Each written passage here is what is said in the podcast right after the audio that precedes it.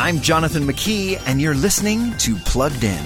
I want to make art, and I want to make trouble. In the live action movie Cruella, now available to rent, stream, or buy, we get the origin story of Disney's Cruella de Vil. Cruella didn't always go by that name. She began as a sensitive and smart girl named Estella.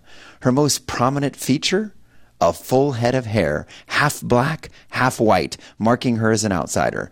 And tragic loss further propels young Estella down a dark path. Cruella isn't a kid's movie. This PG 13 film asks us not just to understand this villain's story, but to sympathize with Cruella's hunger for vengeance.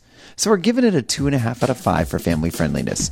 Read the full review at pluggedin.com slash radio and be sure to follow us on Facebook and Instagram. I'm Jonathan McKee for Focus on the Family's Plugged In.